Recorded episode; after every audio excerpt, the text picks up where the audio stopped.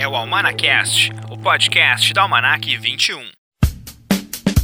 Episódio de hoje: Os Starks. Olá, sejam muito bem-vindos ao nosso Almanacast o podcast da Almanac 21, produzido em parceria com a Rádio Unicinos FM. Eu sou Rodrigo de Oliveira, sou editor-chefe da Almanac 21 e vou acompanhar vocês aqui semanalmente trazendo assuntos cultura pop, cinema, séries, assuntos, claro, que a Almanac 21 trabalha nas suas revistas digitais. Hoje, então, a gente vai fazer aqui uma reunião de Starks, porque é o seguinte, ó, a gente acabou de lançar uma revista da Marvel, então, claro, falamos bastante do Tony Stark, falamos bastante ali de Homem de Ferro e também estamos para lançar uma revista de Game of Thrones. Ou seja, temos ali a família Stark, temos ali a Arya Stark que está fazendo grande sucesso nos capítulos mais recentes aí da temporada final. Então convidei hoje a Ana Bandeira, que é publicitária, ela escreve também livros, ela escreveu os livros spoiler e ela vai falar sobre Game of Thrones. Também convidei o Emerson Vasconcelos, ele é jornalista, organizador do Comic Con RS, a grande convenção de quadrinhos que tem no Rio Grande do Sul. E ele vai conversar comigo a respeito da Marvel e sobre o Vingadores Ultimato e mais também um pouquinho sobre a Comic Con. Então são esses bate-papos que temos hoje.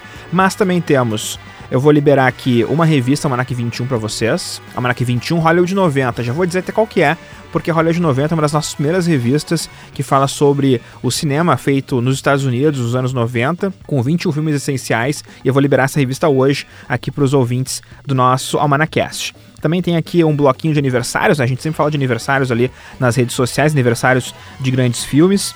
E vai ter o audiobook também, que é uma sessão que a gente criou aqui no podcast. Então a gente vai ouvir a crítica de Edward Mãos Tesoura, que é um dos grandes filmes do Tim Burton, o filme que está na edição Hollywood 90, que foi lançada em 2016. Tudo isso então aqui hoje no Almanacast.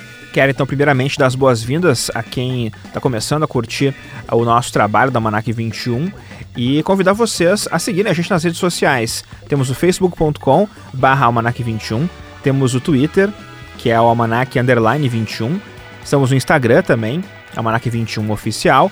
E, claro, nosso site, almanac21.com.br, onde tu pode comprar as revistas digitais, tu pode também comprar as edições impressas, as nossas nossos produtos também que temos ali no site, almanac21.com.br é então o lugar. Vamos já começar então falando sobre Game of Thrones. Eu convidei, como eu disse, a Ana Bandeira para conversar comigo a respeito desse último episódio. E é bom dizer o seguinte, ó, tanto o papo do Game of Thrones quanto o papo da Marvel, do Vingadores, tem spoilers. Então, no caso agora, o papo com a Ana Bandeira, a gente fala, claro, de spoilers do episódio mais recente, The Last of Starks, que foi lançado no domingo último lá na HBO. Então, quem não viu o episódio, recomendo que vocês pulem 20 minutos nesse podcast. O papo dura 20 minutos, então pula 20 minutos e tu vai escapar dos spoilers do Game of Thrones, ok? Então vamos ouvir esse papo agora aqui no nosso Manacast.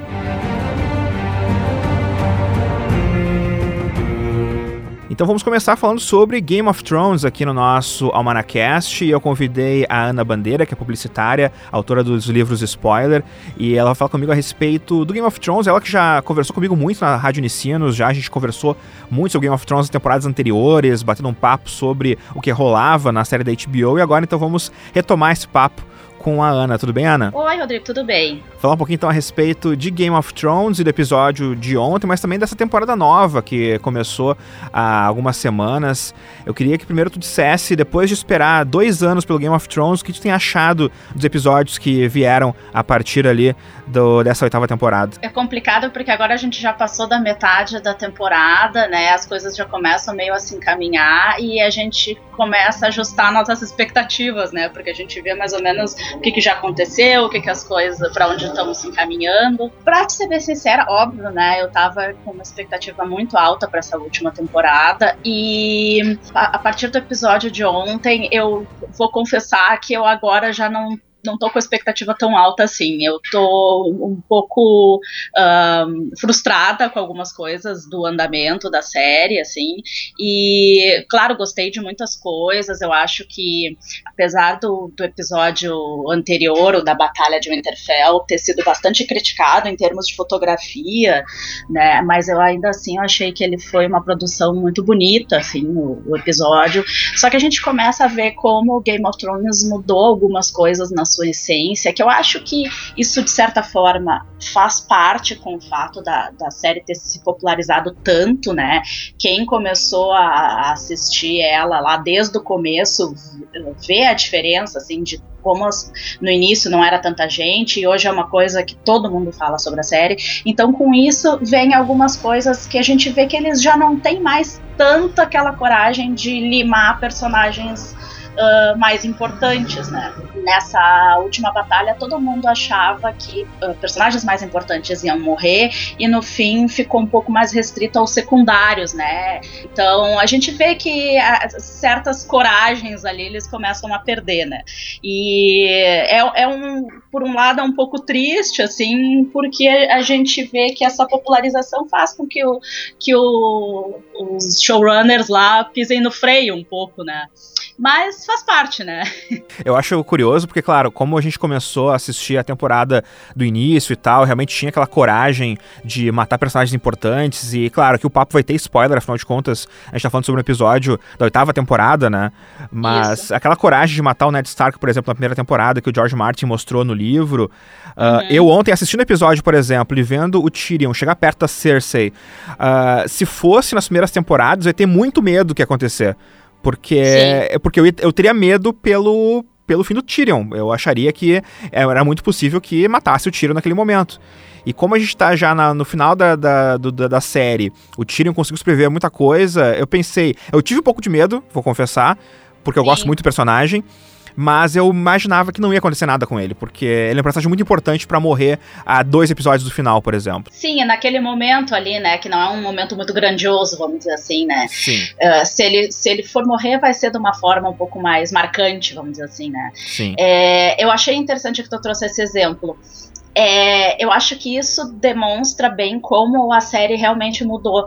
Porque o que, que acontece? Quando a gente uh, começa a assistir lá na primeira temporada, com a morte do Ned Stark, a gente vê como é uma série diferente e como é uma série que ela reverte essa sensação de segurança que a gente tem com os personagens principais. Então, Sim. é ali que a gente aprende que qualquer grande personagem pode morrer a qualquer momento. E foi muito interessante tu trazer esse, esse exemplo do episódio de ontem, porque eu também tive a mesma sensação. Claro que a gente fica tenso pela cena em si, mas no fundo a gente sabia que ele não ia morrer ali. E isso não é Game of Thrones, né? Game of Thrones nunca nos deixou seguro assim. Então, é, eu acho que isso mostra bem como a série deu uma mudada mesmo, né? É, o mesmo a cena anterior com o Bron junto com o Jaime e o, e o Tyrion. Exatamente, exatamente. Sabia que não ia acontecer nada ali, porque não pode acontecer. Tipo, o Bron não vai matar um dos dois, sabe? Ele não é um personagem tão importante assim para que ele tivesse essa, essa responsabilidade nos ombros de matar um dos dois grandes personagens da série, né? Então, trabalhar no seguro fica complicado, ainda mais uma série que tá quase chegando ao fim, e, e uma coisa que é patente, e não só nessa última temporada, como na sétima também, é como as coisas estão acontecendo rápido agora coisas que aconteciam, demoravam, sei lá, uma temporada para que alguém fosse de Winterfell até Porto Real, agora acontecem, sei lá, tipo, em dois segundos, quando tu vê, tá lá, ou sei lá, o Euron tá, tá batalhando lá da Pedra do, do Dragão lá, e depois ele já tá lá no Porto Real, sabe? É uma coisa muito rápida que acontece. É, realmente teve uma mudança de ritmo bem drástica, assim, né? Claro que quando eles se estabeleceram que o final da série e tal, né? Então eles tinham alguns caminhos a percorrer, tiveram que agilizar algumas coisas mas realmente, se a gente pega como a série sempre foi, que os movimentos eram mais lentos, vamos dizer assim, a gente que tem muita gente que brinca hoje que agora Game of Thrones está parecendo final de novela, porque tudo acontece muito rápido, né? Então, realmente é uma, é uma mudança de ritmo também, né? Algumas coisas, em algumas escolhas a gente entende por que, que se suprime ali, né? Essa viagem, vamos dizer assim, né? Mas em alguns outros momentos fica muito confuso como é que alguém chegou tão rápido? Como é que alguém que estava saindo lá de Winterfell já tá em Porto né? A gente fica meio confuso assim agora. Eu acho que essa temporada final podia ter um pouco mais de episódios, talvez, ainda para que a gente pudesse ter um pouco mais de tempo, assim, para saborear também e os personagens tivessem um pouco mais de desenvolvimento, porque as coisas, por exemplo, que a gente viu ontem da Daenerys junto com o, o Jon Snow, as coisas começando a andar de uma forma que eu tenho medo que eles vão colocar uma loucura na Dany pro final, sabe? Que é uma coisa que vai meio que, obviamente, conversar com a família Targaryen, mas pra série ia ser muito. Bagunçado, né? Isso é, bagunçado. Parece que. é enjambrado, sabe? Parece que enjambraram uma coisa. É, exatamente. Isso, isso é a coisa que eu tô mais chateada, na real, com a série. É exatamente isso, assim. Eu acho que o exemplo da Daenerys é o, é o melhor. Faria sentido ter um desenvolvimento dela, de ficar próximo do que o pai foi e tal, até faria. Mas eu acho. Como é que posso dizer? Eu acho algo preguiçoso. E Game of Thrones nunca foi preguiçoso, sabe? É, ah, vamos deixar ela bem louca agora, ela vai e a gente justifica que é porque é genético, entendeu? Uhum. E, e, isso, isso me entristece muito porque ela foi construída de um jeito uh, tão forte, tão determinado de ir atrás das coisas. Ela fez tudo passo por passo. Ela reuniu o exército, ela entendeu, criou os dragões. Ela fez tudo pra. Ah, agora eu vou despirocar da cabeça e era isso, sabe? Eu acho, eu acho uma pena eles jogarem esse personagem fora, vamos dizer assim, né? Não que já tenham feito isso, mas uh, parece que eles estão encaminhando para isso. Eu acho uma pena eles fazerem isso com o personagem, né? Até porque,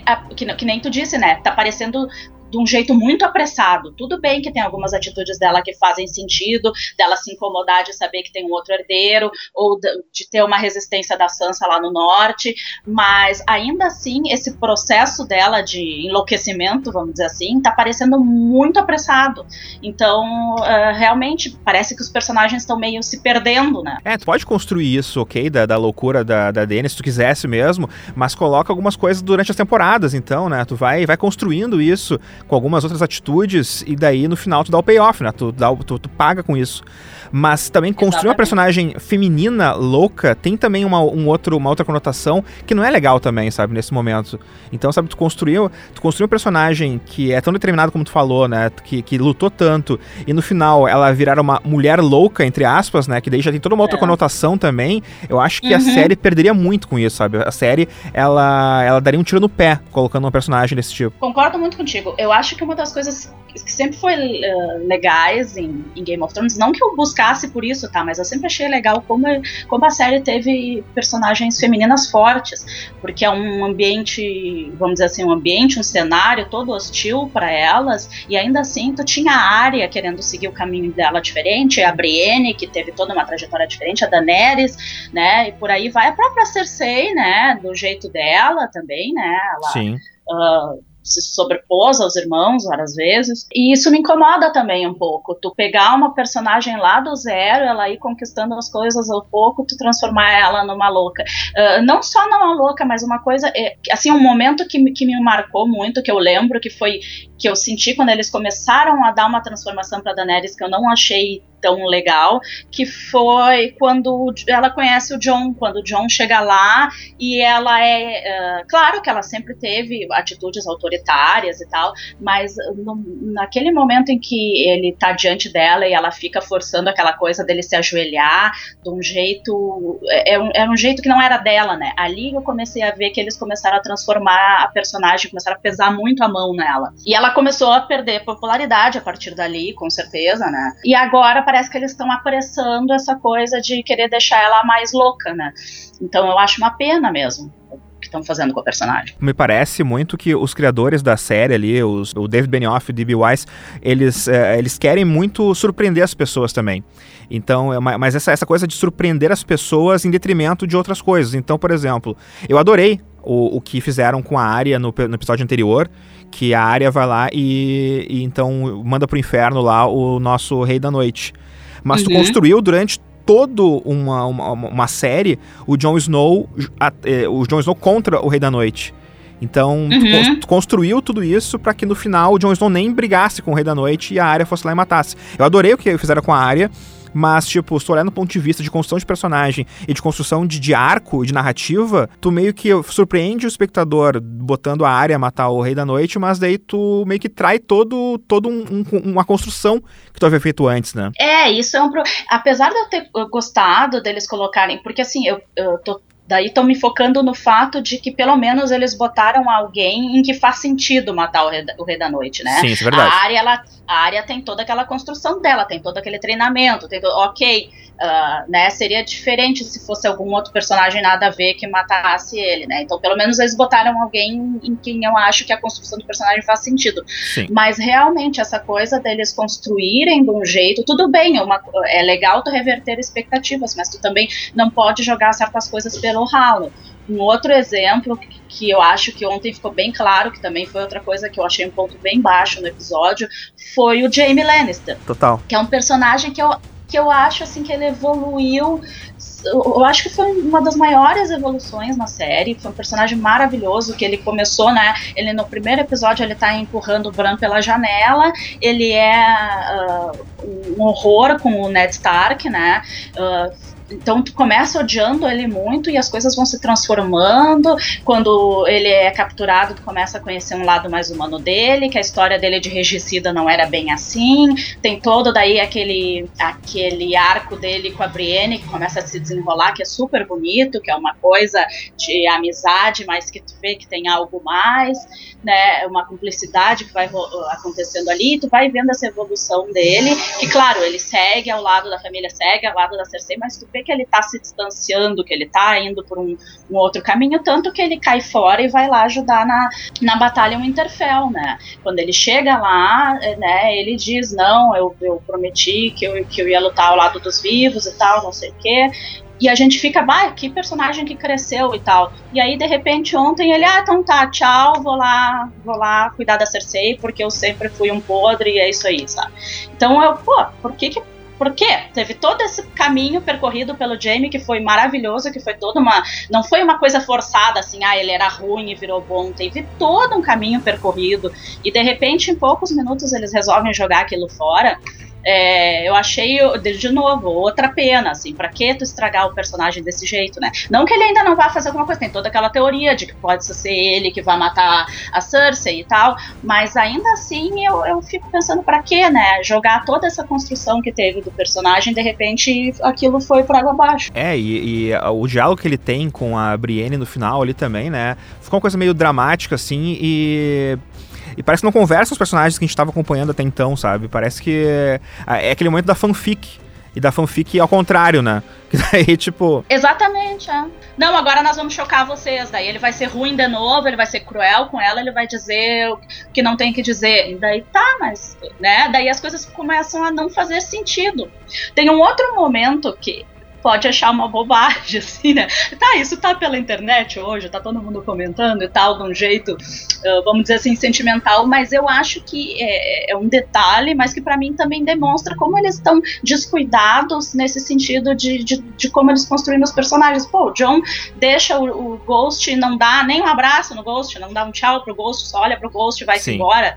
Uh, como assim? Uh, tem toda aquela ligação, né, do, do do animal com o personagem, assim como todos os outros Starks, né? Tem o, o caso dos Wargs ali, e o John também tem toda essa história. Quando ele tá renascendo lá, quando a Melisandre consegue trazer ele à vida, o Ghost tá ali do lado, ele sente aquilo, então tu tem toda aquela ligação espiritual, vamos dizer assim, com o, com o animal, e de repente ele, ah, fica aí com o meu lobo, tchau. É, também achei, também achei. então, eu acho muito. Eu, eu tô achando estranho. Eu acho que a palavra que melhor define é. Eu tô achando estranho como é que eles estão encaminhando algumas atitudes dos personagens, porque não tá fazendo muito sentido para mim, sabe? Aquele adeus de ontem, que nem, nem parece um adeus, né? Foi tipo um. Fica com o meu cachorro aí, porque eu não vou poder levar ele pra viagem ficou meio chato, né? Ficou meio, meio triste, assim, até pelo personagem. E mesma coisa com o outro dragão que morreu também, né? Quando, quando o dragão morre, foi tão rápido que aconteceu que eu achei até que fosse uma visão do Bran, talvez, porque Não podia ser tão rápido assim aquela coisa acontecer e aconteceu, né? Eu achei que foi meio equivalente a um susto num filme de terror, uhum. sabe? Ah, vamos começar ali a cena e dar um susto na galera ali, já bate o dragão e era isso. Né? Então, uh, de novo, assim, tem algumas coisas nos roteiros agora que que, que eu não sei o que está acontecendo, não sei se é desleixo, o que, que é, sabe? Mas a, a, impressão que eu tenho é que eles estão indo por caminhos fáceis, assim, né? Ou de segurança de personagens, ou de um choque fácil, mas algumas coisas, ao mesmo tempo, a gente sabe que não vão acontecer, assim, como tu mencionou aquela parte do Tyrion, a gente sabia que ele não ia morrer ali, né? Enfim, então eu tô achando muito estranho. Hoje eu tinha postado nas redes sociais sobre esse episódio de ontem e tal, e alguém comentou uma coisa que eu achei achei interessante, que eu disse assim, ah, parece que quem está escrevendo essa temporada não assistiu as anteriores. então, é, mais, é mais ou menos essa sensação, parece que é algo descolado, sabe? Parece que, em, de certa forma, parece que é algo descolado do resto. Eu li alguns dizendo que os showrunners eles já estão com a cabeça em outra galáxia já, né? Porque eles têm uma, um lance do, do Star Wars, vão fazer depois, né? Então já estão com a cabeça em outra coisa, então, ah, vamos terminar logo isso aqui pra, isso. pra poder, né, ir pro Star Wars. É, é possível. Também é uma... Uhum. Mas faltando agora dois episódios, então, Ana, pra terminar o Game of Thrones, uh, já falou, né, que a tua expectativa ficou bem mais baixo agora depois do episódio de ontem. Uma futurologia, assim, para esses dois episódios, assim, o que, que, que, tu acha que vai acontecer agora nesses próximos dois para finalizar a série? Olha, eu acredito que agora o próximo episódio vai ser uma, uma vai ser a matança maior, vamos dizer assim, que a gente vai ter agora, porque eu acredito que o último, ele. Não que não vai acontecer coisas importantes, mas eu acho que o, o último vai ter aquele ar de encerramento mesmo, né? Então eu acho que os acontecimentos mais importantes vão acontecer no próximo. Uh, eu apostaria que a Cersei morre no próximo. Uh, quanto ao trono, como eles estão. Uh, se houver o trono ainda, né? Porque eles estão meio encaminhando a Daenerys pra ser essa rainha louca, né? Então, e ela tá com vontade de uh, tocar o Drogon lá por cima e azar dos civis, né? Então, eu acho possível que isso aconteça para eles condenarem a personagem de vez, né? Uh, mas se ainda houver um trono, a, a, sensação que eu tenho é que eles estão encaminhando pro John terminar no trono, embora ele não queira. Parece que eles estão querendo essa saída fácil do bom moço que eles construíram uh, ao longo das temporadas. Então vamos. Assim como a Sansa disse ontem, né? Ah, e se houver. Disse pro Tyrion quando ela conta o segredo que não deveria ter contado, né? Ah, e se houver alguém melhor.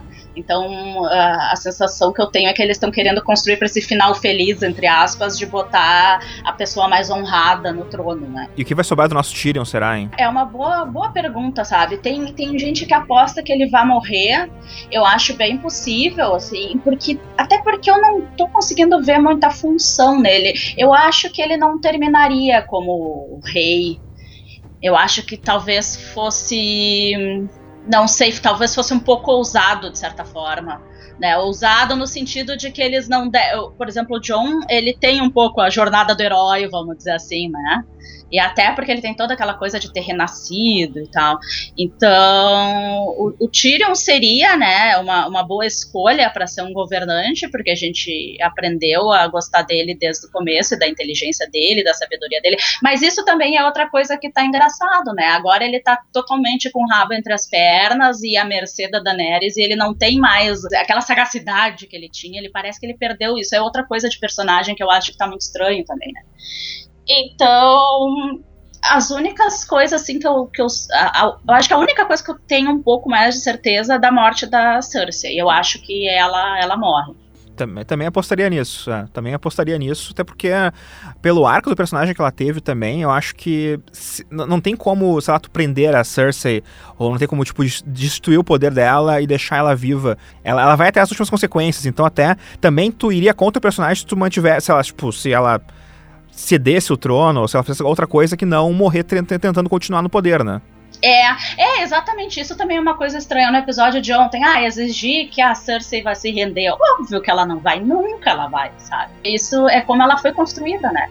Tá, pelo menos nessa parte eles estão sendo fiéis, né? Nessa construção dela. Mas realmente, como tu disse, ela, digamos que ela fosse capturada ou qualquer coisa assim, ela tomaria um veneno, ela se mataria, ela não ia ser prisioneira de ninguém, né? Então, eu aposto muito na morte dela. É, também acho que vai ser, vai ser por aí. Mas, claro, a gente pode depois, né, que terminar o Game of Thrones, a gente pode voltar a conversar também, né, a respeito disso, até pra, pra ver o que que, que que rolou, né. Claro, até porque eles podem também estar nos despistando, né, é possível. Eles fizeram isso na temporada passada, quando eles criaram um atrito entre a Arya e a Sansa, quando elas se reencontram, mas era tudo um plano para matar o Littlefinger, né. Então, eles podem estar realmente também nos despistando, né que é uma jogada meio baixa. Pode ser, pode ser. vamos, vamos ver. É possível, é possível que no fim essas coisas que não estão fazendo sentido agora venham a fazer, né? Vamos ver. vamos ter que aguardar. Vamos aguardar então. Bom, a Ana, tu vai poder ler um texto da Ana na próxima Manac 21 que vai sair, Game of Thrones, que vai rolar agora em maio, assim que a série terminar. Então, e a Ana vai escrever sobre as personagens femininas, né? E o arco das personagens femininas na revista. Não sei se começou já a escrever, mas ou vai esperar terminar a temporada para escrever, mas. É, eu quero esperar algumas coisas para ver como é que eles vão encaminhar até essa questão da Daenerys mesmo, né? Se ela vai se transformar na Rainha Louca e tal. Então eu tô esperando algumas coisas para rematar. Por enquanto tá no rascunho. Beleza, então. Ana, muito obrigado pela participação aqui no Manacast. Muito obrigado mesmo pelo bate-papo. E vamos ver se a gente marca depois para conversar depois do final da temporada, então. Tá, com certeza. Muito obrigada pelo convite. Valeu, abração. Abraço, tchau, tchau. Esse foi então o bate-papo com Ana Bandeira sobre Game of Thrones. Agradecer novamente ela então por ter participado conosco. E como eu falei ali no final do papo, a Ana vai escrever para a próxima revista Almanac 21, Game of Thrones. A revista digital, ela sai no dia 26 de maio, ou seja, uma semana depois do final da última temporada, do final da série no caso, mas a gente está agora, nesse momento, com uma campanha no Catarse, tentando fazer com que a revista digital vire impressa. Então, quem puder ir ali no site catarse.me barra A21GOT e ajudar comprando alguma das recompensas, a gente agradece muito, claro, até para poder fazer com que o projeto se concretize. E claro, aqui no Mixcloud tem o link certinho, nas redes sociais também tem os links para que tu possa entrar ali no Catarse e ajudar a gente a construir essa edição. Ou só vai no Catarse e procura ali Almanac 21, Game of Thrones, que tu vai achar certamente também essa edição. E lembrando que eu escrevo os textos e a Cindy Nunes é quem faz a diagramação da revista. Uma diagramação sempre legal porque cada, cada revista, Almanac 21, é uma diagramação diferente porque cada assunto é diferente. Então a diagramação sempre conversa com o assunto do mês. E neste caso, nesse mês foi Marvel, mês que vem vai ser Game of Thrones. Então, é claro, a diagramação ela muda a partir do momento que os assuntos mudam também. Por falar em Marvel, já vamos com o nosso próximo assunto, agora então aqui no nosso Amanacast. E eu falei aqui do Game of Thrones, né, do nosso Catarse. A nossa revista mais recente é a Marvel Studios, e quem for lá no Catarse e comprar qualquer uma das recompensas vai ganhar também a revista da Marvel Studios de graça, de brinde. Então é um mimo assim para os nossos leitores que estão nos ajudando a fazer uh, esse projeto se concretizar. Então, dito isso, vamos pular agora para Marvel. E como eu falei no começo ali, né, o assunto com o Emerson aqui vai ser com spoilers. Então, se você não viu o filme Vingadores Ultimato, eu recomendo que você pule 25 minutos desse papo. 25 minutos a gente vai falar sobre o Marvel Studios, falar sobre Vingadores Ultimato com spoilers. Então, pula agora para 25 minutos no futuro, que daí tu não tem problema nenhum e não vai pegar nenhum spoiler, beleza? Então, Quero agradecer primeiramente né, o, Emerson Vasconcelos por ter vindo aqui para bater um papo comigo. O Emerson, que é jornalista, ele é criador da Comic Con RS, um grande evento de quadrinhos que rola todos os anos em Canoas. Começou em Porto Alegre, agora está em Canoas. Dias 13 e 4 de agosto, a Comic Con ela vai ser realizada na Ubra. E claro, quero agradecer então ao Emerson Vasconcelos por estar aqui conosco para bater um papo sobre Marvel Studios. Oi, Emerson. E Rodrigo, tudo bom? Sempre um prazer. Bem-vindo. contigo. Cara, eu sei que tu foi ver Vingadores na mesma, na mesma hora que eu fui ver Vingadores. Fui. Porque tu foi na madrugada ali da meia-noite para assistir Vingadores Ultimato. Fui, eu tinha que trabalhar às sete da manhã, ou seja, eu fui virado, cara. Foi virado. E valeu a pena, não valeu? Não, valeu muito a pena. Eu fui num nível de adrenalina depois desse filme que eu acho que todo dia que eu tiver que trabalhar às 7 da manhã, eu vou ver Vingadores da Madrugada. É, porque aí é o cara boa. vai numa adrenalina louca. Cara, é muito curioso, porque eu já assisti, eu já assisti duas vezes ao filme. Assisti na madrugada e assisti numa sexta-feira à tarde o filme. E a diferença de assistir com a plateia, com os fãs e com aquele calor da plateia, assim, querendo muito ver o filme, é uma diferença brutal. Aquela coisa brega de bater palma na hora que o Capitão América fala aquela frase que a gente já pode dizer, aqui é um spoiler. Não, não é spoiler, mas acho que pode falar, porque é. aqui vai ser, um, vai ser um papo spoileroso. Cara, na hora que ele fala Avante Vingadores, mesmo que ele esteja falando, como a galera tá comentando, que ele esteja sussurrando pra gente, que ele não esteja gritando, que aquilo ali é um fanservice puro. Não tinha como naquele, naquela batalha campal alguém ouvir alguém gritando alguma coisa, cara. Sim. Mas, meu, naquele momento, quando a plateia levanta e bate palma, eu nunca tinha visto tanta gente levantando e batendo palma no meio de um filme. Uhum. No final do filme a gente tá acostumado, principalmente sessão de imprensa, acontece também. Ou festivais, festivais também. Sim. Mas no meio do filme, o público geral levantar em peso e bater palma, nunca tinha visto. É, eu no, no é, é que eu, te, eu tenho agora começado a gostar de ver essas, essas sessões meia-noite, porque também, até para poder ver, uh, observar o público uh, curtindo o filme. É, eu tô voltando a elas, eu tinha largado, mas não dá. A gente tem, a, nós temos que assistir essas sessões, Rodrigo. E Star Wars, por exemplo, Os Últimos Jedi, aconteceu isso, palmas no meio do filme.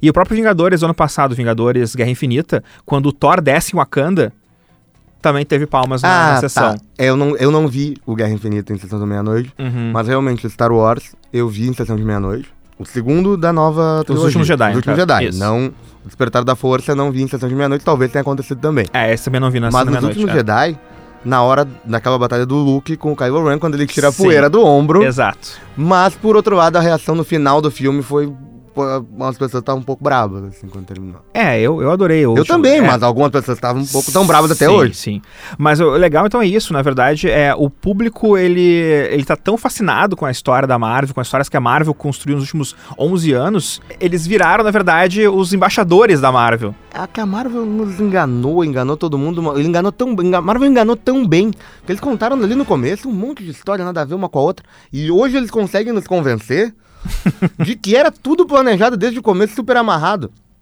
E cara, quem comprou essa ideia, e eu sou um verme, porque eu comprei sabendo que eles estão mentindo para mim, acabou virando embaixador da Marvel. Eu, que sempre fui um cara defensor da DC. Tanto que o Emerson, tu não tá vendo aqui, mas ele tá com uma camiseta do Superman aqui agora, nesse então, momento. Então, ah, eu tive que me curvar pra Marvel, porque em questão de mercado, de criar um nicho, eles criaram. Eu não digo criar um gênero, porque eu não acredito que super-herói seja um gênero Sim. no cinema. Mas eles criaram um nicho de mercado que não existia levantaram um nicho que desde a Batmania lá do, do Tim Burton, eu acho que a gente não via, da segunda Batmania, que foi do Tim Burton, uhum. a gente não via algo assim, um furor assim com super-heróis. Tá, teve o Nolan, teve, mas não foi isso, cara. O que a Marvel não, não fez. Isso, não. Ah, o que a Marvel fez é, é digno de. Sei lá, eu, cara. Eu acho que esse momento da Marvel é comparável a, pro cinema de heróis, é comparável à era de ouro dos quadrinhos. Os anos 30 pros quadrinhos uhum. uh, são pro cinema de heróis do que os anos 2010 estão sendo agora.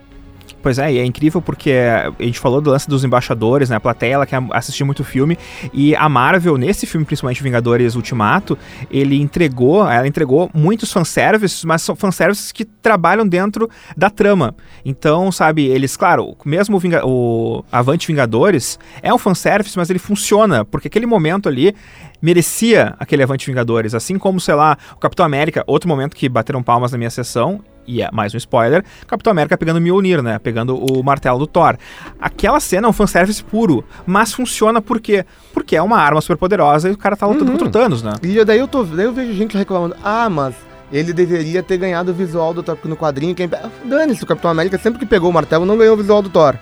e outra, ah, mas se ele não ganhou o visual, então quando ele levantou o martelo, ele não devia ter evocado o trovão. Cara, dane-se. O martelo do Thor tem que ter trovão, se não tem trovão tá errado. É simples. E o que, que, tu achou da jornada dos heróis desse filme? Porque a gente teve, então, um retorno. No Vingadores Guerra Infinita, muita gente reclamou que Capitão América, por exemplo, Viva Negra, tiveram um espaço reduzido na história. Tanto que teve fã que pegou a minutagem. Tipo, ah, não, a Viva Negra apareceu seis minutos no filme todo. Nesse novo agora, então, o, o sexteto original ganhou mais importância. O que, que tu achou dessa, desse revival, digamos assim, do sexteto original dos Vingadores no filme? Vamos um por um? Vamos. Gavião Arqueiro nesse filme, ele é o cara que garante que a minha avó assista o filme e se identifique. A primeira cena, tu não precisa saber nem que é um filme de super-heróis pra se emocionar com ela. Sim. É um cara, perdeu a família, e ele tá saindo puto da cara, matando todo mundo. E a família dele virou poeira. Se ele tiver uma chance de fazer a família dele voltar, ele vai fazer. Sim. Então, para mim, a melhor. Dos seis, talvez o melhor utilizado. É o mais humano também, sempre. É, sempre é, o que, é o que gera a identificação humana. Sim. Eles testaram isso na Era de Ultron, deu certo, preservaram ele na Guerra Infinita, pra agora fazer essa obra de arte que fizeram com ela. Viúva Negra, já que um tá ligado ao outro. Uhum. Ela, por outro lado, nesse filme, eu nunca tinha visto ela tão humanizada quanto nesse filme. Sim. A- ela tava literalmente à, à beira de um colapso. E tentando organizar o mundo, enfim, tentando monitorar, num mundo que não tinha ameaças. E, tipo, ela é uma espiã, ela é uma super-heroína, ela é uma vingadora num universo, num mundo que, ao que parece, durante cinco anos, até os vilões estavam de luto. Parece ter acontecido nada realmente grandioso. A Capitã ficou Marvel tava meio- no espaço, é. o Okoye tava lá no canto dela. Ah, A morte dela me incomoda profundamente. Sim. Por quê? É a única personagem feminina do sexteto original. E ela morre do mesmo jeito que a Gamora morreu. Nem pra uma morte original pra mulher dela. Ela morre do Sim. mesmo jeito que a Gamora morre. Outra coisa. Na morte da Gamora, no filme anterior, a gente compra a ideia de que tenho que sacrificar aquele que eu mais amo. Ou aquilo que eu mais amo. Uhum. Eu entendo que ali tava o Clint Barton e a Viúva eles eram muito amigos e tal, mas não sei se um era quem mais amava o outro, não sei se fazia sentido. Tanto que não foi repetido isso nesse filme, se não me engano, só é dito que é uma alma por outra. Não, ele, ele fala. Ele acho fala que o- do amor. Sim, ele fala que é alguém que você ama, algo desse tipo. Talvez não seja o maior amor do mundo, né? Mas o Clint Barton por toda a família dele, eu acho que a Viúva Negra ser o maior amor dele naquele momento. sentido. Faz sentido. E a Viúva Negra tem um carinho muito grande pelo Gavião, sempre teve, né? Bom, beleza. Agora tem uma coisa, ninguém matou ninguém ali, né? Ninguém sacrificou ninguém. É. Ela se jogou lá embaixo. É um, é um sacrifício, é o próprio sacrifício. Se desse um pedaço no caveiro e jogasse ele lá pra baixo, será que não resolvia? não, eu, eu Podia ser. pre- preocupado com isso, cara. Teve um momento quando, quando a, a Viúva Negra fica segurando o Gavião Arqueiro, ela tá quase caindo. Eu fiquei pensando, será que não dá pra fazer um rapel ali e descer e pegar a, a, a joia, Pegar a joia. e subir? Mas não, realmente é uma coisa mágica, porque É, depois não, ele. a joia não tava lá embaixo esperando alguém. Sim, é, o que é, um- que é uma tristeza. E, bom, o que, que tu achou do Hulk? Porque o Hulk eh, dividiu um pouco opiniões também dos fãs do, Tá, do Verdão, eu, ia- né? eu deixaria o Hulk por último, porque pra mim, Sim. aí é uma opinião muito particular minha, eu achei uma metáfora absurda para o fato da pessoa se reconciliar com essa criança interior. Uhum. Pra mim, ele, todos nós temos o problema da criança interior, que é aquele lado mais infantil, mais impulsivo, mais explosivo, que toma conta às vezes quando a gente não quer. Sim. E era isso que acontecia com o Bruce Banner e com o Hulk. E ali não, ele faz as pazes com essa criança interior dele Uhum. e ele consegue integrar as suas facetas e tem talvez o personagem mais a versão mais divertida do Hulk que eu já vi até hoje. Sim. Ok, pra quem quer ver o Hulk quebrando tudo, não foi divertido não. Muita gente A- esperava, inclusive, né, que tivesse um face-off do Thanos com o Hulk, né? Sim. Que o Hulk pudesse, no caso, devolver a, o açúcar que ele levou. Mas sabe o que eu esperava? Hum. Mas, por outro lado, eu acho que o fato de que o Thanos foi o cara que deu o estalo e matou todo mundo, e o Hulk deu o estalo e trouxe todo mundo de volta, é a revanche que o Bruce Banner precisava. É, ele, ele teve uma, uma, uma atuação importante, a Viva Negra também teve, isso, isso também é legal falar. Na minha crítica que eu escrevi na, na revista, eu disse, tipo, muita gente vai lembrar do sacrifício do Homem de Ferro, talvez não lembre do sacrifício da Viva Negra. É, mas isso me Mas incomoda. sem a Viva Negra, nada teria acontecido, não teria, não teriam seis Nem- joias, né? Eu entendo que o funeral do Homem de Ferro faz mais sentido do que o dela, porque no meio de uma batalha ninguém para pra fazer um funeral. Sim. Mas podiam ter feito depois pra ela também, né? É. Um memorial pros dois. é, Eu achava mais justo. Sim, podia mesmo. Bom, então nós já cobrimos aí três. Sobraram Homem de Ferro, O Thor e o Capitão o Thor e América. o Capitão América. Vamos no Thor? Pode ser. Eu não sei o que te dizer do Thor. Eu conheço não gente que não gostou, Eu- E eu, fiquei na dúvida. Eu achei que conversa muito bem com o Thor Ragnarok, né? Que é a nova versão Sim, do Thor, digamos mas assim, né? Mais conversa memorada. nada com Guerra Infinita. É, mas é que o Guerra Infinita. Mas o Guerra Infinita ele conversava melhor com o Thor Ragnarok, inclusive, né? Porque eu só acho que o Thor ele desce em Wakanda e todo mundo vibra por causa da construção do Thor Ragnarok. Porque o, o É, Thor do, do, ninguém do Mundo. Sombrio. Por favor, né? Thor do Mundo Sombrio. Inclusive, Thor do Mundo Sombrio, na minha opinião, é o filme mais fraco da Marvel. Junto com Homem de Ferro 3 pra mim. Não, Homem de Ferro 3 eu gosto mais ainda. Eu acho que. É que é, é ruim, cara. O- meu Deus, pegaram o Eccleston pra fazer aquele personagem, cara. O do, do Mundo Sombrio, sim, é. Sim. O, o, o Dark Elf ali, né? O, Lá, o Malekith. E o Malekith, é. Né, não, não funcionou. A história, eles que quiseram meio que mesclar um Star Wars com Uma coisa com- meio com shakespeariana. Game of Thrones também, porque chamaram inclusive um dos diretores Game of Thrones pra fazer o, a- o, o filme, mas não funcionou. Aquele, o- e o Taika Waititi, ele vem ali, ele faz um filme divertido, coloca o Thor numa coisa mais pop e funciona, e as pessoas compram, a maioria pelo menos comprou, né? E no Guerra Infinita ele, ele surge bem. E daí no, no Ultimato, eles trabalham essa coisa da comédia com ele e, e o aspecto físico dele é bem curioso, né? Tanto que eu sempre. Eu nunca achei que eu tivesse o físico do Thor, pudesse ter o físico do Thor. Agora temos. E agora a gente tem, né? Isso é outro spoiler, mas é, mas é engraçado.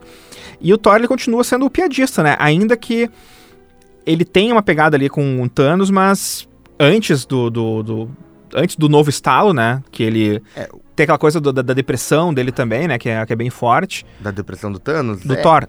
Não, mas é que o Thanos também não tá num estado muito. Não. É. Eu acho que, pra mim, o primeiro encontro do Thanos com o, com o Thor no filme, o- Uhum. o encontro da Machadada, Sim. ali o Thor se desespera por ver que. o- Aonde o Thor fica mal o resto do filme inteiro? Porque quando ele derrota o Thanos, o Thanos já não é mais nem sombra daquele cara. Então ele não derrotou o Thanos no auge. Sim. Ele cortou a cabeça de um cara que tava acabado e que já tinha cumprido sua missão. O Thor chegou atrasado. Sim. E Então- ele ficou, é, ele ficou péssimo com aquilo ali, então ele se largou mesmo. E ficou em Nova Asgard lá tomando cerveja e.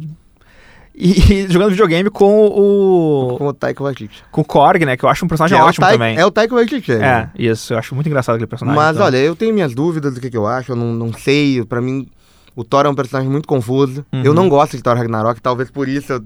Sim. É que eu não gosto, cara. Pra mim, se Thor Ragnarok fosse um filme que não tivesse os outros dois filmes antes, eu ia comprar melhor.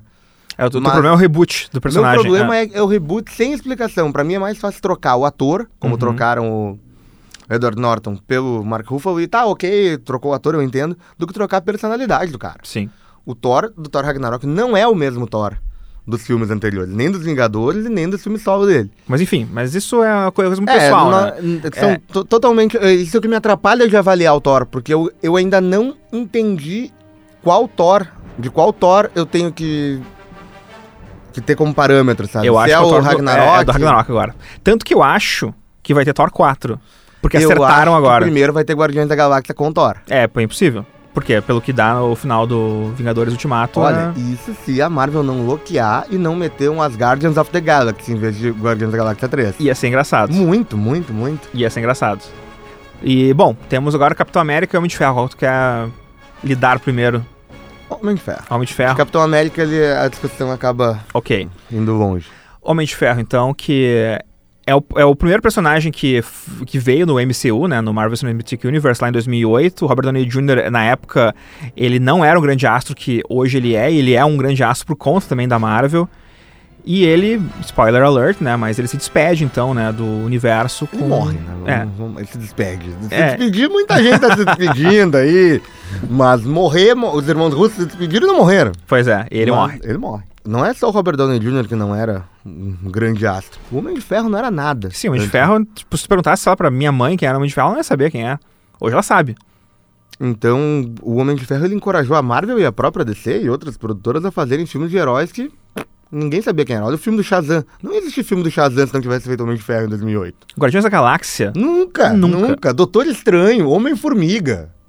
Não, não, nada disso. Sim.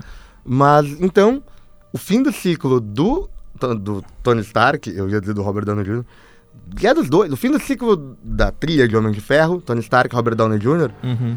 tinha que vir nesse filme, cara. Não, não, tem, não tinha como ele acabar saindo por uma questão contratual no meio de uma outra fase, que a gente sabe que o salário do cara tá praticamente impagável já. Sim. Então, a maneira como programaram esse final dele, não tinha como as pessoas não chorarem no cinema, cara. Tipo, E muita gente chorou, meu Deus. Pô, de- quando deram a filha pra ele morreu. Morreu. Ele tem uma criança, ele vai morrer. É. E a maneira como ele descobre a viagem no tempo e tá preocupado com a, com a família e com, com a merda que isso pode dar. Eu tava vendo o tempo todo, esse cara não vai voltar pra casa, esse cara não vai voltar. No fim, ele ainda conseguiu uma despedida legal com a Pepper Uhum. e, uma, e fizeram aquela pós, a despedida póstuma dele com a filha. Uhum. E olha, eu vou te dizer que eu achava que Logan eu tinha me emocionado com a morte do super-herói. Esse filme me emocionou mais, com certeza. Tanto a viúva, mas fico com raiva de não ter tido tempo pra me. Processar, e Processar. assim o luto, né? Quanto o Homem de Ferro. Acho que assim. ah, eles. Tem um, tem um problema de coragem aí, tanto da Fox quanto da Marvel, ao matar o Logan e ao matar o Homem de Ferro. O Logan você passa em 2029. O Ultimato o quê? 2023? Pelos Deixa uma assim. janela aí pra que se os próximos dois filmes não derem tanta grana, eles contarem algumas histórias do Homem de Ferro entre os dois estados. Então, acho que falta coragem. Tipo, eles não mataram o Homem de Ferro. Eles prometeram que ele vai morrer em 2023. É, mas, pois é, e a, agora com isso também, né? Com eles terem passado cinco anos no futuro, os próximos vão, vão, vão também sofrer com isso, né? O próprio Homem-Aranha, que vai estrear agora em julho, ele é obrigado a se passar em 2023, né? Ele não tem como se passar antes. Não, não Até- pode. Então, e tem umas coisas então, que eles vão ter que meio que trabalhar, porque, sabe, né? Que data com a Marvel, né? Não, o que fizeram no primeiro Homem-Aranha. Tipo, oito anos depois. O que oito anos depois? Tipo, não, não era oito Que ano anos. é isso, cara? É, então eles, erra, eles conseguem errar algumas coisas não, que e vai, ser um, e errar. vai ser um 2023 com carro e celular de 2019. Não tem o que fazer, né? É, então vai ser, vai ser por aí. Bom, mas eu, eu gostei do, do arco do, do Homem de Ferro. Eu acho que é um arco que fecha bem. Não, sem dúvida. E, ah, e, tipo, e, e ele tem realmente. É, é um, é um arco, e é aquela coisa da jornada do herói, né? Que ele realmente aprende alguma coisa com toda essa jornada que ele teve. Ele mudou durante todos esses 11 anos. É a jornada do herói clássica, cara. Sim. O fato de não termos mais Homem de Ferro nesse universo eu acho curioso também, porque eles vão ter que talvez inventar alguma coisa, talvez sei se nós botar. não temos Homem de Ferro. A gente tem o James Rhodes ali pronto pra usar armadura. É, o War Machine, no caso, né? Que já tem o nome dele. No, no próprio trailer do Homem-Aranha, um policial pergunta pro Homem-Aranha no, no, no começo do trailer: Ah, você vai ser agora o Homem de Ferro? Ele brinca: Não, não, eu tô ocupado fazendo o Aham. trabalho de vocês, né? Mas, mas então, tipo, tem, tem essa coisa meio que, tipo, olha, o manto está. Não, eles vão, dar uma, Disponível. eles vão dar uma descansada no Homem de Ferro, mas eu acredito que mais cedo ou mais tarde a gente vai ter outro, um alguém seguindo o legado do Tony Stark, seja um homem, seja uma mulher. Uhum. Não tenho ideia, mas eu não consigo ver. E acredito até que o Robert Downey Jr. pode voltar a aparecer em algum filme no flashback. Ou uma inteligência proje- artificial. Sei lá. inteligência artificial. Uhum. Ponta. Ah, Pra ele voltar mesmo a estrelar, cara, só se a bilheteria decair demais. E, por, e não deveria. Por mim, você morreu. Pá, não poderia ter morrido de forma melhor. Quando a Pepper fala agora pode descansar, Uhum. não é agora pode descansar só pro Tony Stark, ali naquele contexto. Agora a figura do Homem de Ferro já fez. Eu encarei dessa forma. Agora, Homem de Ferro, tu que conseguiu levantar todo esse universo super-herói, tu que era um personagem que ninguém conhecia, que carregou a Marvel nas costas por 11 anos, agora tu pode descansar porque já tem outros heróis construídos, outras marcas que vão poder levar esse legado pra frente. Pantera Negra, Capitã Marvel. Então, Então, pra tem- mim, é uma todo questão assim, ó, do Homem de Ferro enquanto franquia, enquanto marca. Isso é a Marvel dizendo, tá. É como se a Disney dissesse pro Mickey, Mickey, descansa que a gente tem como seguir sem você por um tempo. E podia mesmo agora, porque o Mickey. Quem que quer ver o filme do Mickey agora? Eu né? matei o concurso mundial do Mickey feio, já viu? não, eu vi, ótimo. Bah, achei, achei genial. ótimo. Vou fazer meu Mickey feio ainda. Capitão América, então, pra encerrar aqui o sexteto Cara, original. Eu acho que ele teve o final talvez mais previsível de todos. Uhum. Nos trailers já dava pra entender que tinha alguma coisa a ver com a Peggy Carter. Sim, tanto que Porque- ela falava no trailer, né? Sim, mas não dá pra dizer que não foi emocionante. Foi, foi muito. Muito, ele dançando com ela. Agora, os irmãos russos explicando o filme depois que o filme acabou, eu não sei se chegou a ver esse. Eu vi que eles falaram que é uma coisa meio que, tipo, o Capitão América voltar era uma realidade paralela e Ele, os... fi- ele ficou velho numa realidade paralela, daí quando ele ficou na idade certa, naquele dia ele deu um salto e foi pra realidade principal. É, e os roteiristas disseram, não, não, não é bem isso, não. Né? Mas o problema é que daí, quando os roteiristas e o diretor não conversaram sobre o que, que é, É. quer dizer que não, não é nada disso. É Precisa ter uma explicação oficial. Por quê? A lógica da viagem no tempo nesse filme é uma coisa que eu queria muito discutir contigo, porque Aham. contradiz de Volta para o Futuro, que eu sei que é, Que é um dos meus favoritos é um e tal. favoritos, e é uma lógica que é funcional, não tinha por que não usar. Uhum. Mas eles preferiram fazer uma piada e não usar, porque era mais útil, afinal de contas. Se tu cria a linha do tempo paralelo e a outra continua existindo, tu pode ter a Gamora solta em 2023 e não vai, não vai dar um paradoxo. Sim. Tu pode fazer o Thanos de 2014 morrer com um estalar de dedos e também não vai ter um paradoxo. Sim.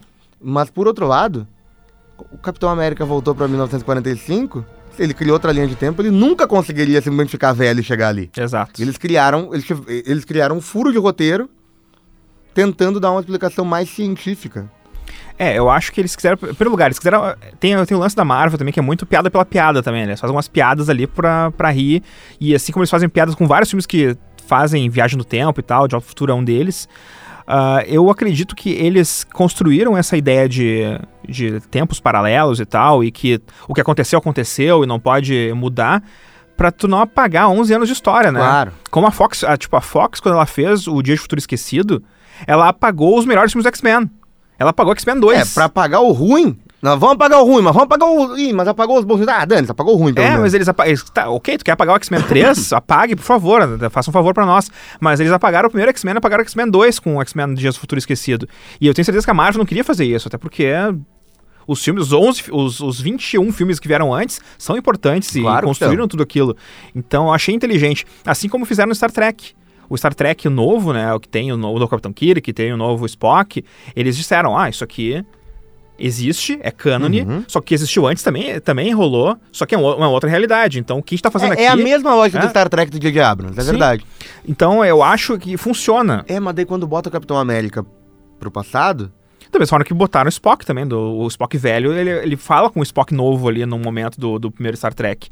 Então existe, existem algumas, algumas regras que eles criam, que tu cria na viagem do tempo e no cinema que tu pode criar esses buracos, digamos, né? Não, mas a questão é que quando o Capitão América volta pro passado, Uhum. concordamos que ele criou uma linha do tempo alternativa? Sim, Então eu não poderia simplesmente ficar velho e chegar ali naquele momento. não poderia mesmo. Ou seja, a única explicação que funciona é essa estapafúrdia dos irmãos Russo, que ele foi ali, ó. Ih, galera, tá no dia certo, eu vou ali dar um pulo em outra dimensão. Segura aí. É. Ah, eu acredito que esse seriado Fa- Falcão e Soldado Invernal vai abordar. Mas e será que vai se chamar assim mesmo? Eu acho que vai ser Bu- Capitão América e Buck. É, eu acho que vai ter que ser, né? Porque não tem como. Tu, tu entrega o. tu- mais um spoiler. Bom, se tu não parou de ouvir até agora, né? não viu o filme. Mas o Capitão América ele entrega o escudo para o Sam Wilson e diz: Olha, esse escudo é seu. A partir daquele momento, o Falcão é Capitão América, né?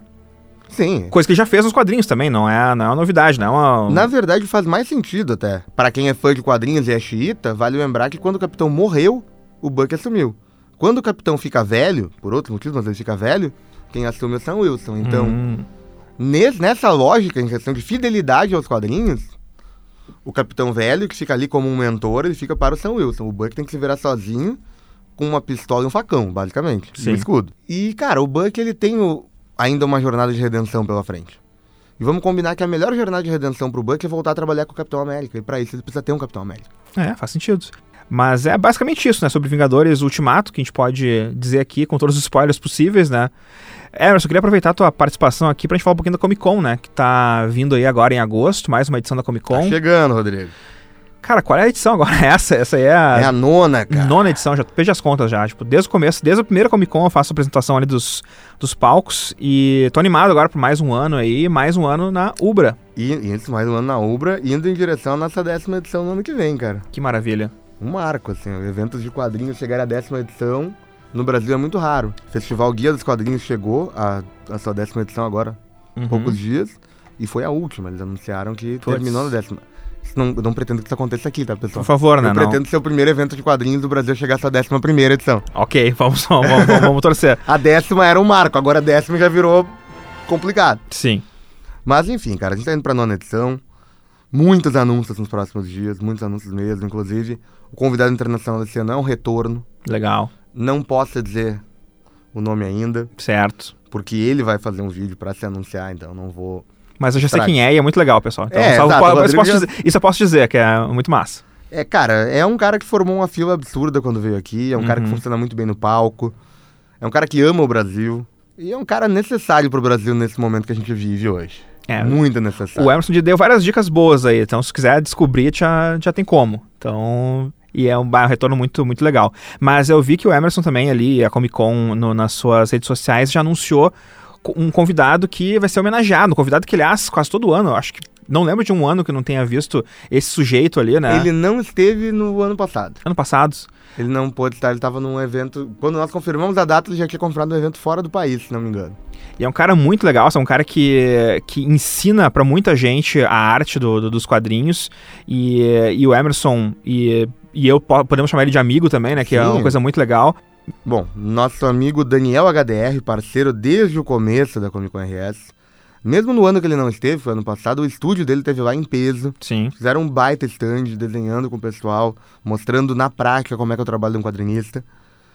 Ele apoiou a gente desde o começo, cara. O Daniel, assim como outros caras de fora do estado, como Sidney Guzman, como o Ed Barrows, que é outro amigão nosso, Sim. que já receberam homenagem, nos ajudaram muito lá no começo. E o Daniel, desses caras que estão desde o começo, que nos ajudaram, era o único que faltava ainda receber uma homenagem. A princípio, eu não nego que ele estava programado para ser o cara da décima edição. Mas a gente, tá- a gente pensou numa coisa um pouco. uma surpresa diferente para a décima edição. A gente adiantou um ano a homenagem do Daniel, sem tirar o brilho dessa homenagem, Claro. porque eu só posso dizer que ele vai ser homenageado esse ano, mas ele também vai ter uma participação bem importante no ano que vem. Então eu preciso dele em outro contexto no ano que vem. Legal. Então a gente adiantou a homenagem e a gente vai fazer pela primeira vez desde 2016 uma homenagem para um gaúcho. Nós homenageamos o Renato Canini, Uhum. foi o primeiro homenageado, foi o mestre Disney brasileiro, o cara que reformulou o Zé Carioca. Inclusive, ele virou ah, o nome da, da homenagem. medalha, sim, da medalha. Canini, porque ele faleceu três meses depois da homenagem na nossa terceira edição. Sim. De lá pra cá, nós tivemos alguns gaúchos homenageados, sim. Mas é outro dado que me passaram há pouco, até a Marina, da nossa curadoria, me confirmou, Uhum. é que ele é o primeiro gaúcho, desde o Canini, que a gente, a gente passou, depois do Canini nós passamos a ter mais de um homenageado por ano. E desde o ano passado nós voltamos a ter um homenageado por ano. Então, até hoje, a única vez que uma- o, evento teve um único homenageado e foi um gaúcho, tinha sido com o Canini. Isso só vai voltar a acontecer agora com o Daniel. Legal. é um Então, fechamento de ciclo também, É né? um fechamento de ciclo e até porque o evento tem se assumido cada vez mais como regional. Nós somos uma conversão internacional, no sentido que nós trazemos gente fora do país, sim. Nós somos, antes de tudo, uma convenção gaúcha de quadrinhos. Tanto que as próprias artes, né, do- dos, dos cartazes, da- dos anúncios da Comic Con sempre tem trabalham esse lance do gaúcho também, né? Essa Sim, brincadeira com os heróis e o- os mascotes da Comic Con são heróis pilchados também, né? Tem essa, essa É, ideia, né? nessa, nessa edição agora a gente já tá com o material pronto de novo, vai seguir essa linha de novo, Legal. vai ter um monte de referência nerd de novo. E, cara, eu tô. Ao mesmo tempo em que eu torço pro tempo demorar pra passar, porque eu tenho que terminar toda a organização, eu quero que chegue logo, porque é o momento que me deixa mais feliz no ano, sem dúvida, são os dois dias da Comic Con RS. A gente brinca com o Emerson quando termina a Comic Con que ele deveria fazer duas vezes por ano a Comic Con. Só que daí quando a gente fala isso pra ele, ele diz que vai enlouquecer e que não conseguiria, claro, porque é. Mas eu Mas sempre digo. sabe, eu sempre digo pra Emerson, faz duas vezes por ano que é legal, porque todo mundo ia. Não, eu já, eu já tô dizendo agora quem sabe. Não- tô mais fechando essa porta, não, Rodrigo. Ó, que beleza. Então, agosto, 13 e 4 de agosto, então, ali na Ubra Canoas. Os ingressos daqui a pouquinho vão começar a ser vendidos também, né? Sim, os ingressos começam agora em maio. Nos próximos dias das nossas redes sociais, a gente já vai começar, vai anunciar a data da abertura. O primeiro lote, ele vai, como sempre, vai ser um lote que acaba muito rápido, mas é um Sim. preço, porque é um preço bem legal. É um desconto de 40% em relação ao preço na bilheteria no dia do evento. Ou seja, vale a pena, então, né? Vale muito a pena. Ele acaba rápido. E dessa vez ele vai acabar mais rápido, porque a gente segurou o começo da venda dele.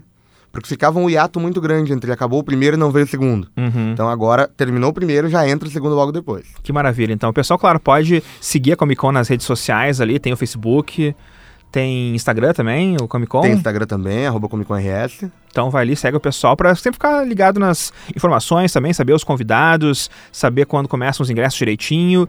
E então em agosto tem Comic Con em Canoas com vários convidados legais. É um lugar legal para comprar coisa também nerd, que sempre Cara, tem umas muito stand. É. Estandistas que estão com a gente há muito tempo, que todo ano trazem produtos novos e também novos estandistas. A gente está com parcerias novas aí que podem apresentar tanto produtos quanto serviços diferenciados. Então nós vamos, ter algumas surpresas nessa área de stands aí também. E a Manac 21 vai estar por lá também, né? Como sempre. A Manac 21 acabou de lançar a revista Marvel Studios, que fala sobre os 22 filmes da Marvel. Então tu pode ir lá na manac21.com.br e adquirir a revista. A gente vai estar por lá também, né? Vendendo nossos produtos, vendendo a revista digital, as revistas impressas que a gente faz também. Então tudo por lá na Comic Con RS, nos dias 13 e 4 de agosto em Canoas. Emerson, muito obrigado pela tua vinda aqui. Obrigado, Rodrigo. Eu que agradeço, cara. É sempre uma baita oportunidade a gente poder vir aqui divulgar o evento e principalmente bater papo sobre nerdice contigo, né, cara? Porque Sempre bom.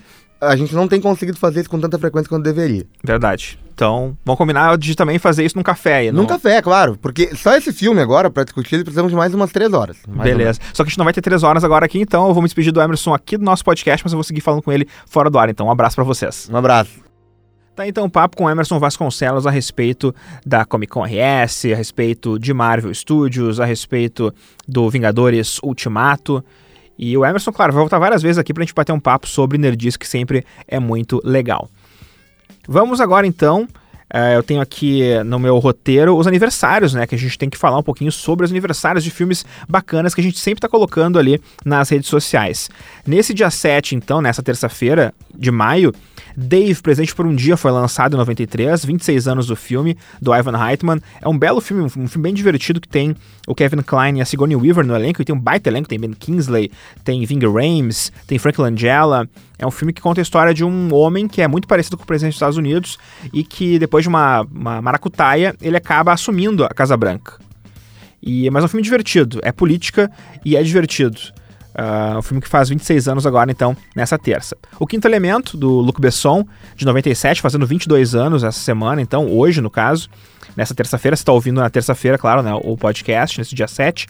O Quinto Elemento, filme do Luc Besson, que tem o Bruce Willis e a Mila Jovovich no elenco, também tem o Gary Oldman. Uh, na época que foi lançado, era o filme mais caro já produzido na Europa. E foi um grande sucesso de bilheteria. A Múmia, de 99, foi lançado também no dia 7, 7 de maio.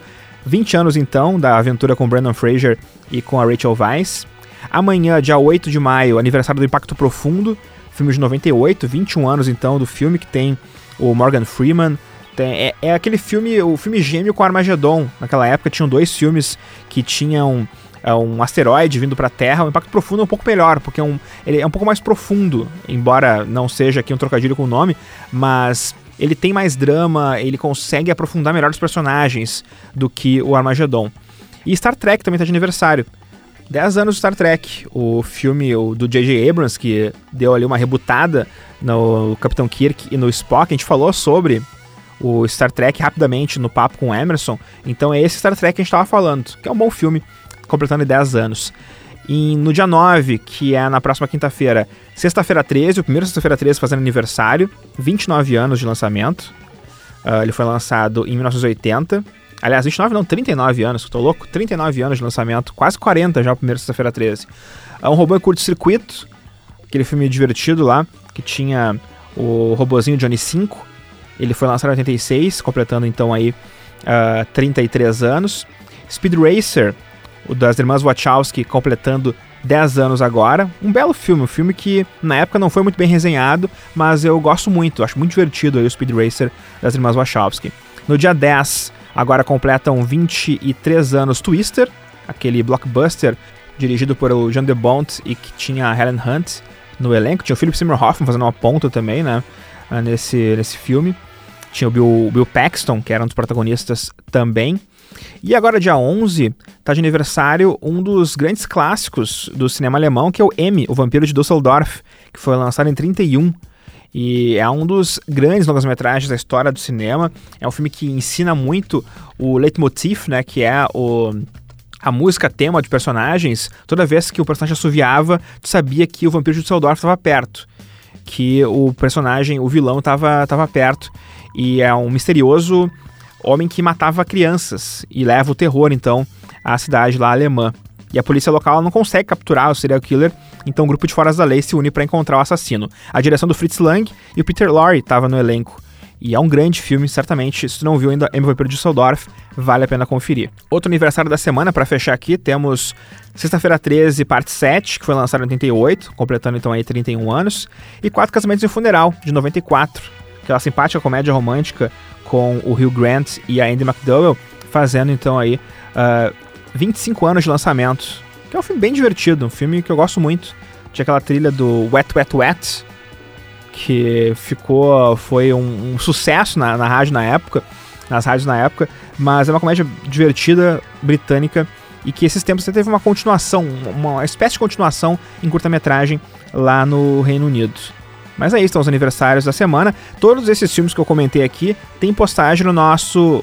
Tem ou vão ter a postagem no Instagram e no Facebook da Almanac 21. Então vai lá, arroba Almanac 21 oficial no Instagram ou facebook.com.br Almanac 21 para poder curtir todas essas postagens. Comenta ali também, né? Se tu curte filmes, se tu não curte, se tu gosta, se não gosta. Tudo ali nas nossas redes sociais. Antes então do audiobook, que vai fechar aqui o nosso Almanacast, nosso primeiro Almanacast, nosso episódio piloto aqui desse programa, eu vou liberar uma edição da Hollywood 90, que é a nossa segunda edição, nossa segunda revista digital. Ela foi lançada em 2016 e ela vale ainda, claro, porque eu falo de 21 filmes essenciais da década de 90 de Hollywood. Então, desde os bons companheiros, o Martin Scorsese, passando pelo do Mãos de Tesoura, do Tim Burton, tem ali o Rei Leão da Disney, a falei de Forrest Gump do Robert Zemeckis, tem a lista de Schindler do Steven Spielberg. São 21 filmes muito importantes que foram produzidos em Hollywood e que fazem parte dessa revista, com críticas, com curiosidades. Os textos são meus e a diagramação é da Cindy Nunes. Uma bela diagramação, inclusive. É uma das minhas revistas favoritas, inclusive, né? Porque é, era uma revista muito artesanal ainda, por conta de a gente estar tá começando a fazer na época ainda essas publicações. Então, para tu ganhar essa revista Hollywood 90, é muito simples, não é nem sorteio. Eu só quero que vocês que estão ouvindo aqui agora o nosso Almanacast mandem e-mail para mim. Manda e-mail para contato arroba almanac21.com.br, o 21 é numeral, contato arroba almanac21.com.br e coloca no assunto eu quero.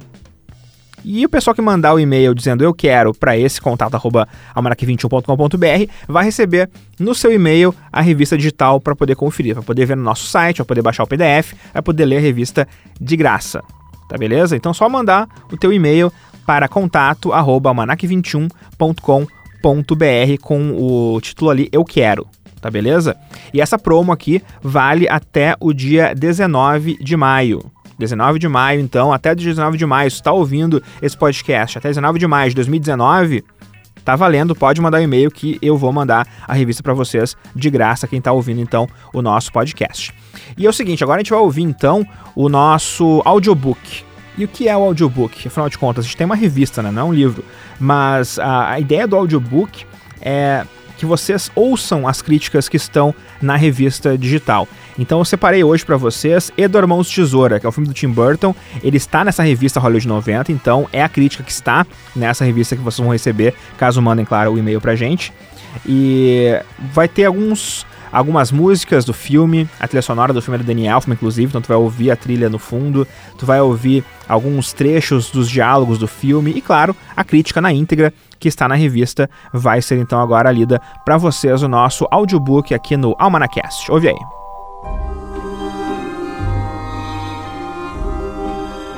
Depois do sucesso retumbante de Batman, Tim Burton poderia fazer basicamente o que quisesse em Hollywood. Com uma continuação para o filme do herói confirmada pela Warner Bros., o cineasta desejava fazer algo diferente no interim, algo mais pessoal. Buscou em sua memória um conceito antigo que remontava à sua adolescência. Em um de seus rabiscos, encontrou o desenho que servia de alegoria para sentimentos que tinha quando jovem, aquela inaptidão de se entrosar, uma vontade de ser igual, mas ser sempre diferente. O desenho era de um homem com mãos de tesoura. Com essa ideia em mente, Burton procurou a novata roteirista Carolyn Thompson para juntos conceberem a história a partir dali. A Warner não se interessou pelo projeto, pensando ser pouco comercial. Mal sabiam eles que estariam deixando passar a grande obra-prima do cineasta.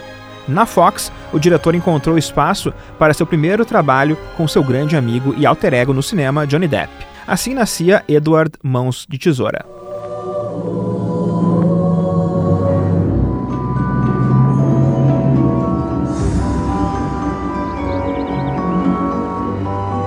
Concebido como uma fábula, o longa-metragem inicia com uma idosa senhora explicando para sua neta de onde vem a neve que cai em sua janela.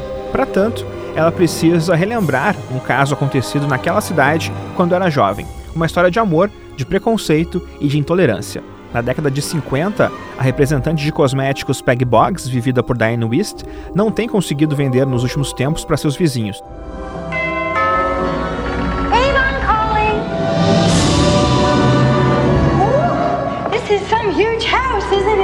Ao observar aquele casarão no final da rua, nunca visitado, decide tentar a sorte.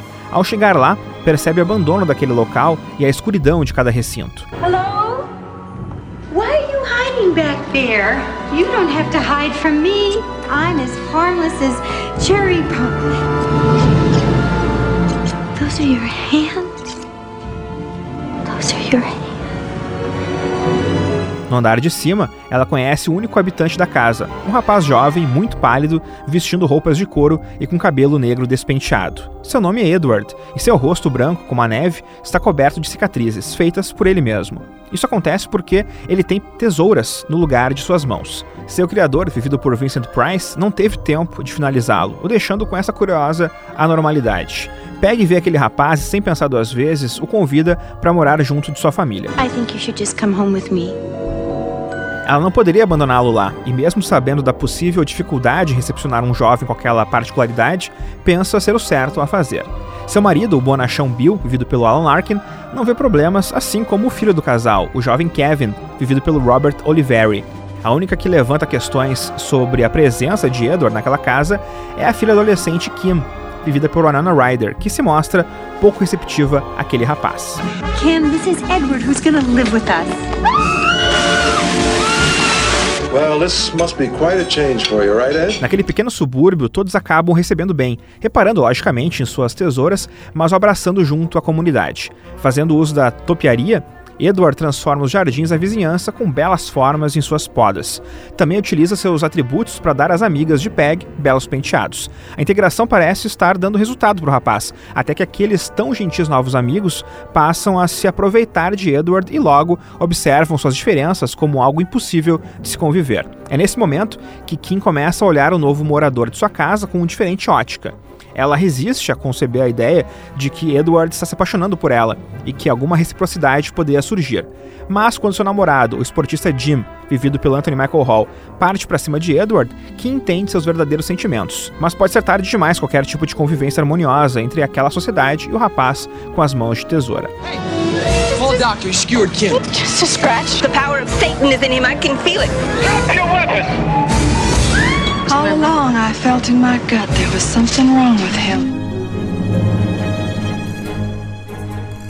Para entender o que Tim Burton realiza nesse longa-metragem, primeiro é preciso observar as referências que o cineasta utiliza para concebê-lo. Existe uma clara influência do expressionismo alemão, movimento cinematográfico das décadas de 1910 e 1920, que teve como nomes mais pungentes cineastas como F.W. Murnau, Fritz Lang e Robert Vini, se o cenário daquele casarão parece chorar pelo seu abandono, com as sombras e pó formando um quadro de terrível desolação, isso se dá bebendo na fonte daquela escola alemã de cinema, na qual o desenho de produção, fotografia e montagem expressavam, daí expressionismo, o que os cineastas queriam dizer, geralmente de forma sombria e gótica, como nos mostram o Gabinete do Dr. Caligari de 1919 e Nosferatu de 1922. Não é só na casa de Edward que percebemos estes sentimentos na direção de arte. As próprias criaturas podadas pelo protagonista nos jardins daquela rua, ora parecem amistosas, ora parecem terríveis, dependendo apenas do feeling impresso na cena. Além do expressionismo alemão, referências a títulos da literatura como Frankenstein de Mary Shelley e A Bela e a Fera de Jean-Marie Demont também são observadas, bem como autorreferências aos curtas Vincent, de 1982, e Frankenweenie, de 1984, dirigidos pelo próprio Burton. Thank you for not telling them that we You're welcome. It must have been awful when they told you whose house it was. I knew it was Jim's house.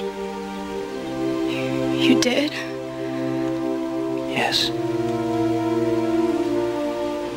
Well, then why'd you do it?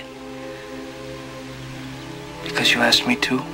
Não é só pelo estilo que Edward Mãos Tesouro é lembrado. Claro que temos a bela direção de arte que recria uma comunidade americana que parece sair de um quadro de Norman Rockwell, mas é a crítica de Burton a esse American Way of Life que torna a longa-metragem memorável. Aquele microcosmos ali existente revela uma faceta terrível do convívio em comunidade, no qual ninguém parece conseguir respirar sem ver seu vizinho se meter em sua vida. Burton extrapola, claro, construindo um lugar em que a fofoca e o disse-me-disse são moedas correntes, colocando um ingênuo e fragilizado Edward em meio a tudo isso. Ele acaba sendo vítima de rumores terríveis e só o retorno à sua existência eremita poderia deixá-lo em paz. Além dessa crítica à sociedade, Tim Burton revisita sua adolescência e todos os sentimentos de inaptidão que o perseguiam, criando um protagonista que é uma versão de si mesmo. Aqui, diferente talvez da vida real, o rapaz esquisito conquista o coração da princesa, que enxerga finalmente a verdadeira faceta do seu atlético príncipe, um servil e mimado. Inteligente como é, Burton inclui essa pequena vingança Tim em sua fábula gótica, quase como se dissesse: quem está ganhando agora? Para interpretar Edward, o cineasta precisava de um ator que conseguisse comunicar muito apenas com o olhar. O protagonista tem pouquíssimas falas, dada sua timidez e dificuldade em se adaptar ao novo mundo. Astros como Tom Cruise e Robert Downey Jr. se interessaram pelo papel, mas Burton estava de olho em outro ator, que no cinema não havia conseguido muito mais do que personagens pequenos em grandes produções como Platoon, mas na TV estava conquistando a audiência com Anjos da Lei. Esse rapaz era Johnny Depp, um ator que se encaixaria como uma luva no personagem e na filmografia do diretor. Ele não só tinha o visual ideal para o personagem, como conseguia transmitir toda a vulnerabilidade necessária. Apesar de ter tesouras perigosas no lugar das mãos, Edward não representava ameaça, dada sua índole pacífica. Sua natureza era introspectiva e Depp convenceu completamente como aquela criatura doce e confusa, sendo subestimado nesse primeiro papel de real destaque em sua filmografia. Do elenco, ainda temos excepcionais performances de Diane Wist e Alan Arkin interpretando formidáveis exemplos de empatia, figuras adoráveis que observam em seu novo hóspede um diamante bruto, apenas isso. Winona Ryder repete a parceria com Tim Burton depois de Os Fantasmas se Divertem e cativa como Kim, personagem que tem a jornada mais complexa, saindo do desprezo ao amor em pouco tempo. Assim como nos três filmes anteriores de Burton e em quase todos que seguiriam, Danny Elfman assina a trilha sonora e concebe temas assustadores, por vezes melancólicos, por outros líricos. Difícil imaginar Eduardo de Tesoura sem a condução certeira e sombria da trilha do compositor. Desde os créditos iniciais até o belo tema de encerramento, Elfman, conhecido na época pela banda Oingo Boingo, parece ter entendido completamente quem era o protagonista daquela história. Faltou uma indicação ao Oscar pelo seu trabalho, assim como para tantos outros aspectos subestimados pela academia, como fotografia, direção de arte e, por que não dizer, direção e filme. Na festa daquele ano, apenas o departamento de maquiagem foi lembrado, ainda que no Globo de Ouro, Johnny Depp tenha recebido uma merecida indicação a melhor ator, comédia musical. Se o reconhecimento não veio das mais respeitadas premiações, ao menos veio do público e da crítica, que desde o lançamento dessa pequena obra-prima tem se curvado ao belo conto de fadas concebido por Tim Burton e sua equipe.